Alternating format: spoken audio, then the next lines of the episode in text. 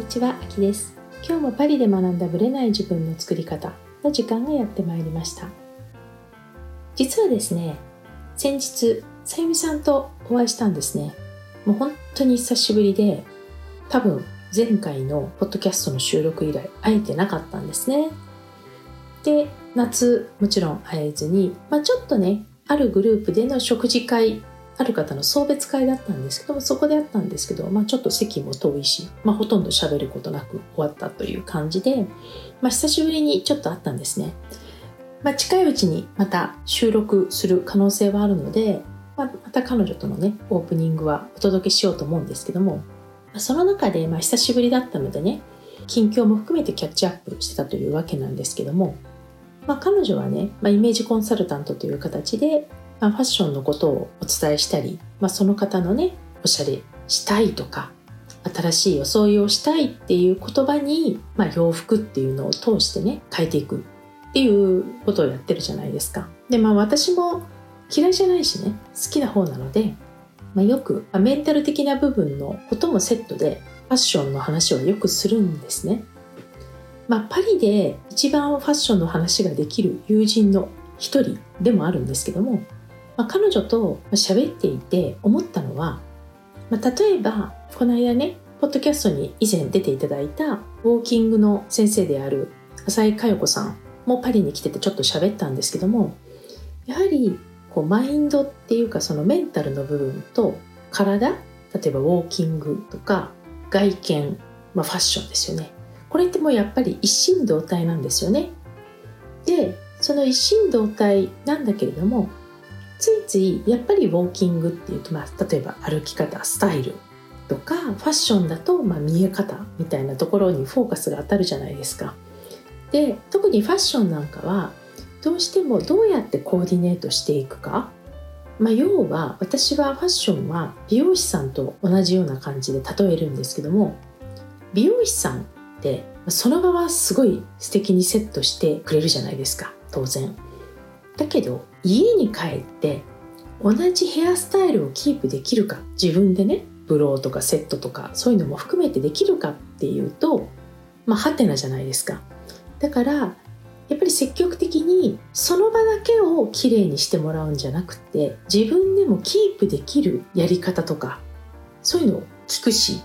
まあ、研究もする必要があるってことなんですよ。でファッションの方はですね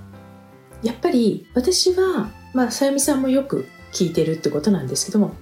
どういうイメージでいきたいかどういう人になりたいか、まあ、そういうところを掘り下げていくんだけれどもやっぱりファッション系の人ってファッション系の人っていうかファッションでお願いする人ってついついお買い物ができない自分では選べない、まあ、新しい自分を見つけたいぐらいのイメージしかないみたいなんですね。でやはり、まあ、ノートで言ってるようにやっぱ自分のゴールイメージをどこまでしっかり持っているかっていうのは結構大事で、まあ、常に明確にしていく具体的にしていく、まあ、自分の中でどのくらいリアリティを持ってイメージできるかってまあまあ大事な話なんですけどこれはファッションについても同じなんですよ。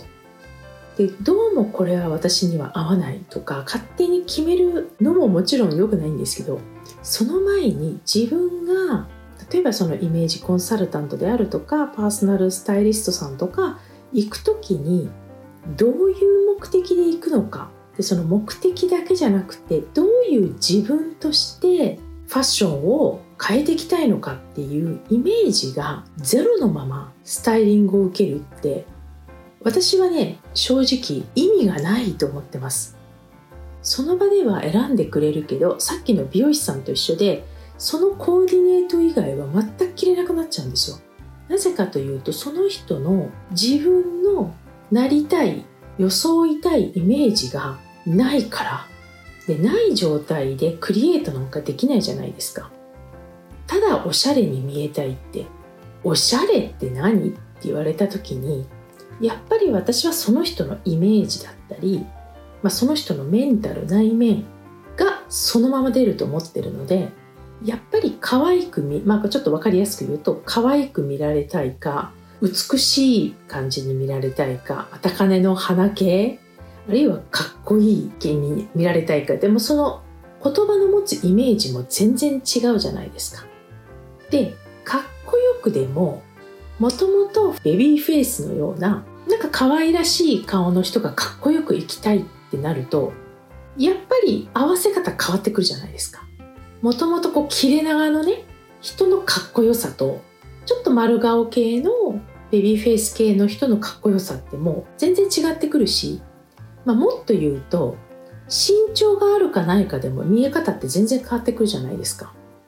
まあ、その辺を例えばま身長に合わせてまた骨格とかね色とか見たりするんだと思うんですけどでもそのイメージがはっきりないのに私はプロに頼むって正直、まあ、お金と時間の無駄かなと思います。だったらもうちょっともちろんコーディネートのためだけに出してもいいんですけど目いっぱいその美容室に行った後のように自分でケアできる自分でスタイリングできるようになるためにはそのイメージを持っているっていうことがとっても大事かなと思います。やっぱり、まあ、私自身もね別に自分の個性を出し切ってるかっていうとやっぱり自分のことは自分でわからないのでやっぱりそういうフィードバックとかっていうのは結構大事にしたいとは思うんですけどもでも自分が考える自分のイメージっていうのはやっぱりきちんと持っていた方が洋服は選びやすいしまあそのスタイリングとかコーディネートがちぐはぐにならないしっていうことかなと思います。だからね例えばむやみに黒だけ着るとかこの色しか着ないとかっていうのはもったいないですよね。黒だって素材感によっても全然違ってくるじゃないですか。ちょっと光沢のある黒もあればテロテロな黒もあるしあるいはもっとこうレザーのようなね黒もあるわけでやっぱり自分の見せたい格好じゃなくてありたい自分に合わせてファッションを考えていくっていうのは結構大事かなと思いました。まあ、たまたまねちょっとさゆみさんとファッションの話をしたので、まあ、ぜひシェアをしたいなと思って今日はお話ししました。それでは本編スタートです。はい、本編です。今日はですね、まあ、ちょっとあることについてね、まあ、考えたというか気づいたというか、まあ、そういう方に出会ったので、まあ、その考え方についてお話ししたいと思います。例えば、まあ、私がセミナーをしたりあるいはまライブをしたり、まあ、最近は個人セッションとかもしてるんですけれども、まあ、その中で感じるところをねちょっと共通項としてお話ししたいと思います。今、まあ、インプット型になっている方学びが多い方学んでると楽しいそういう学び好き勉強好き学習好きの方まあ多いんじゃないかと思います。まあ私もねインプットするのは好きですし実際には、まあ、学んでいるっていうのが知識を得ているとかね、まあ、ある意味成長しているっていう、まあ、一つのモチベーションというかね糧になったりもするので私自身もインプットは大好きなんですけども例えば、まあ、私はその人の願望がどう叶うかっていうことに対して何か願望実現に対してブレーキになる、まあ、特にマインド的な部分、まあ、その心理学的な視点とか脳の仕組みに関して、まあ、アドバイスをしたりコーチングをしたりするわけなんですけども、まあ、たくさんの人に出会っていると面白いケースに出会うんですね。でそれは何かというとインプットすることがゴールで自分の人生を変えることはゴールではないっていうとこなんですよ。何かを学びたい学ぶことで、まあ、新しい知識を入れたいっていう方が大切ででも願望実現について学びたいっていうのは要はあなたが願望を実現したいんですよねっていう方が私は本当のゴールだと思ってるので学んでほしくないんですねある意味。学びよりもあなたの願望実現に直接生かしてほしい。っていうのが私のゴールなんですね。だから学びたいっていう人はもちろん学んでもらってもいいんですけど自分の人生に生かさないとそれもったいなくないですか？っていうのが私の意見です。もちろんこれは本人のチョイスなので全然あのもちろん強要はしないですよ。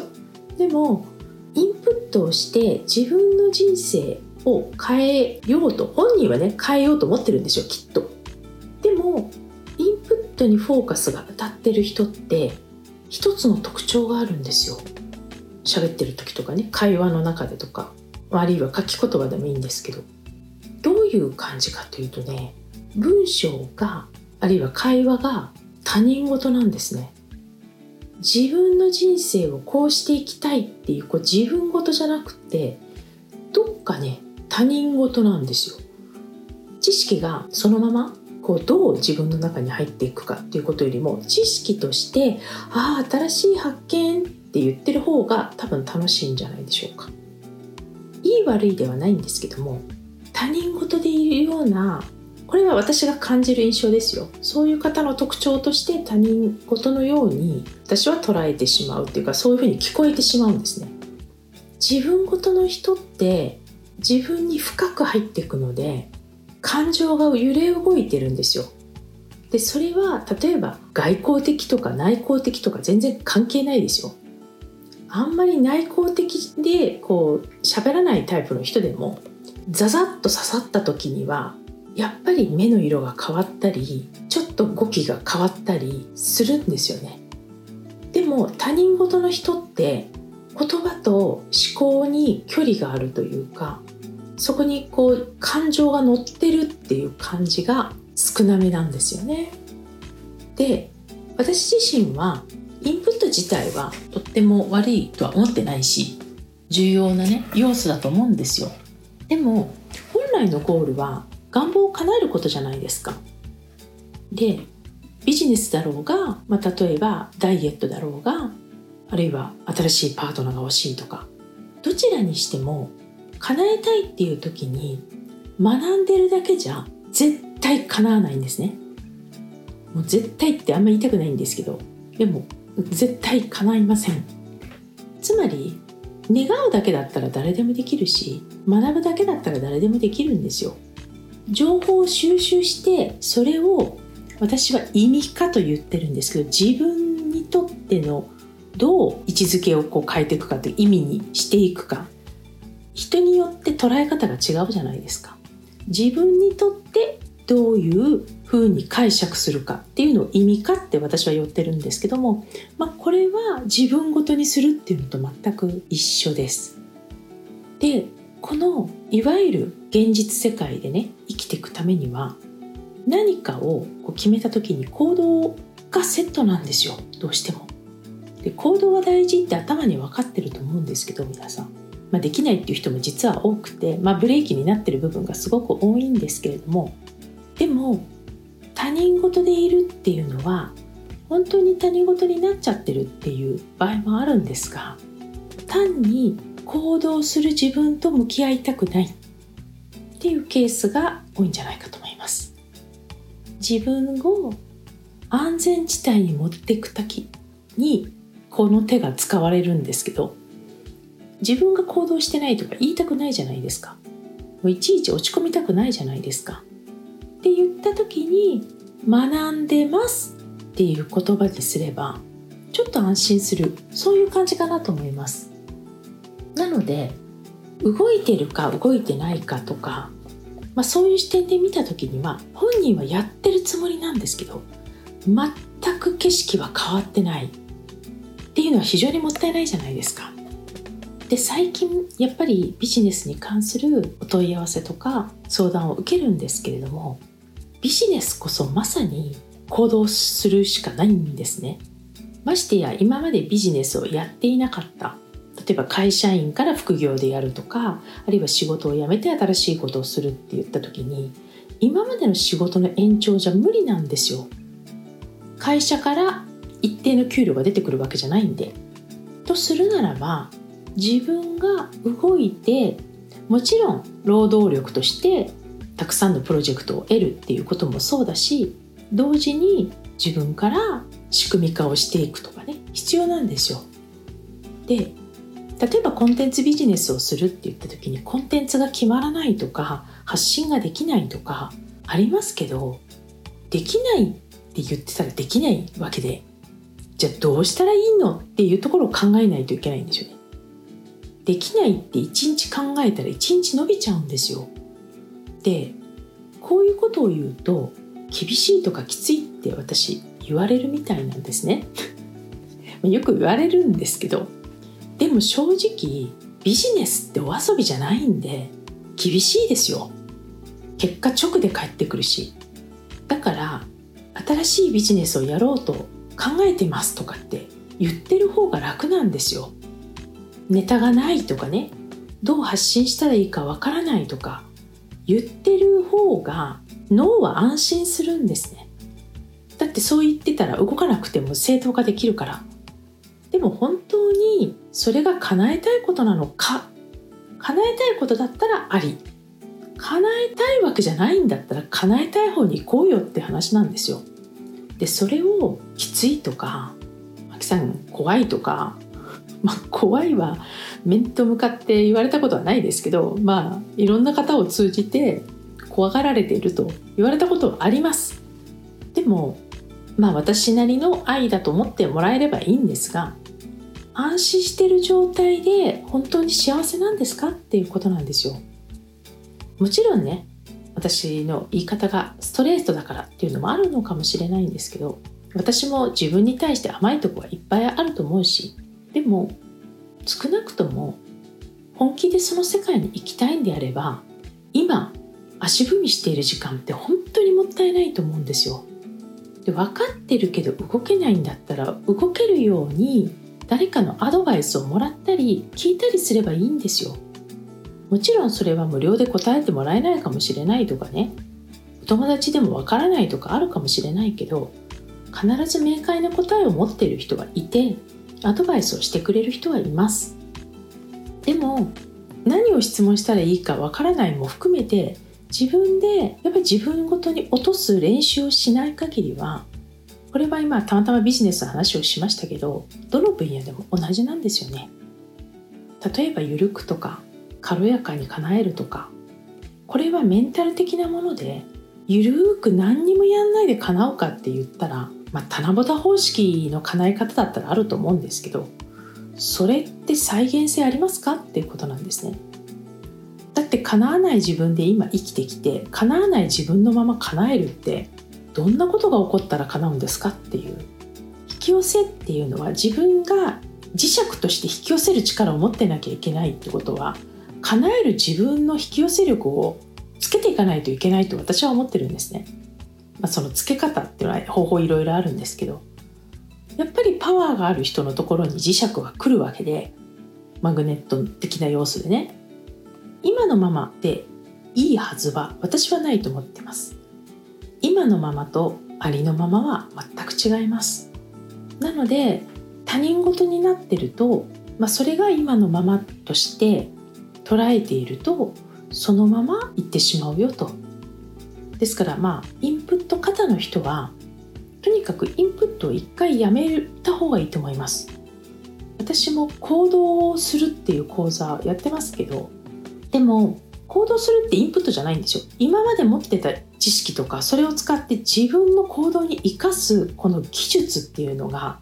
今の、まあ、人だけじゃないんですけどね思考が強いとどうしても止まりがちなのでこの回路を変えていかなきゃいけないんですよね。なので、まあ、そういう意味でね是非インプット型になってる方今が動くチャンスです、まあ、10月だしねあと今年3ヶ月じゃないですか。やりきって12月一緒に迎えていけたらなと思います。これはね私に自身への自戒もあるしやっぱりインプットが多い人の特徴っていうのをね、まあ、ある程度の集団で見た時に気づいたので今日はシェアをさせていただきました。それでは次回お会いしましょう。ありがとうございました。いつも聞いてくださりありがとうございます。この番組は日本時間の毎週木曜日の夜配信されています同じく木曜日日本時間22時から30分 Facebook グループのパリ式願望実現ラボというコミュニティで中間ワークのライブを行っています。こちらはノート術の実践ライブ、パリ式願望を実現するためのマインドという願望実現が加速するコミュニティです。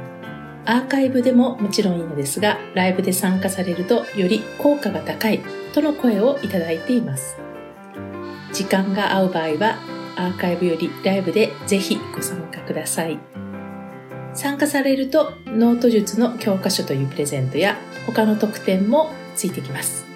パリ式願望実現ラボは概要欄のリンクからぜひご参加ください。よろしくお願いいたします。